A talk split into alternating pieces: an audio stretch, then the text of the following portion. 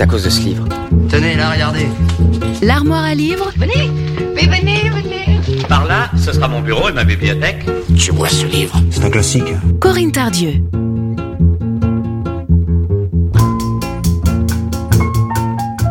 Bonjour à toutes et à tous. Dans l'armoire à livres aujourd'hui, je vous propose un polar coréen fantastique de Kim Young-ha, La mort à demi-mot.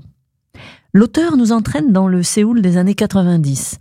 On y rencontre des artistes expertes en performance qui peignent des toiles avec leur corps nu, des filles peu farouches qui font l'amour en mangeant des sucettes, des taxis qui foncent à plus de 180 km/h la nuit sur les autoroutes suspendues, et notre héros, un esthète du crime, bourreau au grand cœur, qui contacte ses victimes par petites annonces et, avec bienveillance et compréhension, les aide à passer de vie à trépas. Alors en voici un extrait. Pour donner un exemple, une de mes clientes m'a dit un jour qu'elle aimait la peinture de Van Gogh.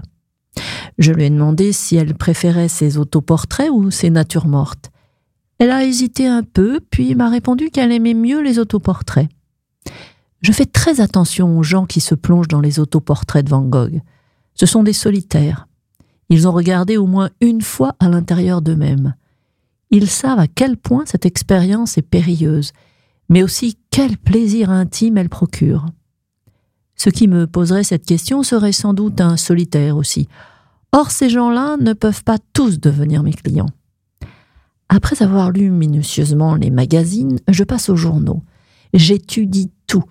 Un vrai travail de fourmi. Depuis les avis de décès jusqu'aux petites annonces, mais surtout les avis de recherche. Je dois aussi prêter attention aux pages économiques.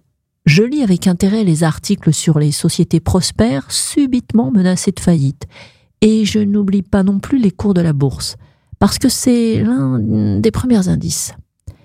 Les pages culturelles me renseignent sur les courants actuels dans les expositions et la musique.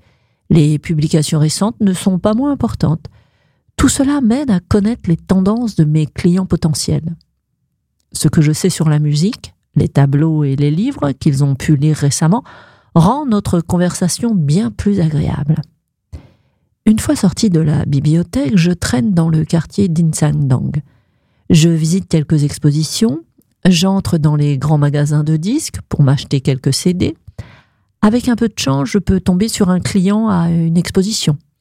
Par exemple, si un samedi après-midi, je remarque quelqu'un à l'allure lente, très lente, qui se soucie uniquement de regarder les tableaux sans jeter un coup d'œil sur sa montre, je me mets à l'observer attentivement. Celui-là n'a nulle part où aller, personne à voir, et n'est d'ailleurs pas obligé de voir quelqu'un.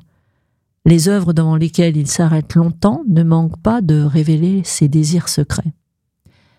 Le soir, je vais à mon bureau, qui se trouve au sixième étage d'un immeuble délabré du centre-ville. Il ne contient qu'un téléphone, un bureau et un ordinateur. Je n'y rencontre jamais personne. Je ne vois même pas le propriétaire car le loyer est versé tous les soirs par le home banking de mon ordinateur. En arrivant, je branche le téléphone et le système IRS et j'attends les appels. J'en reçois une vingtaine jusqu'à une heure du matin. Les gens téléphonent à la suite d'une annonce que j'ai passée dans la presse. J'écoute vos problèmes.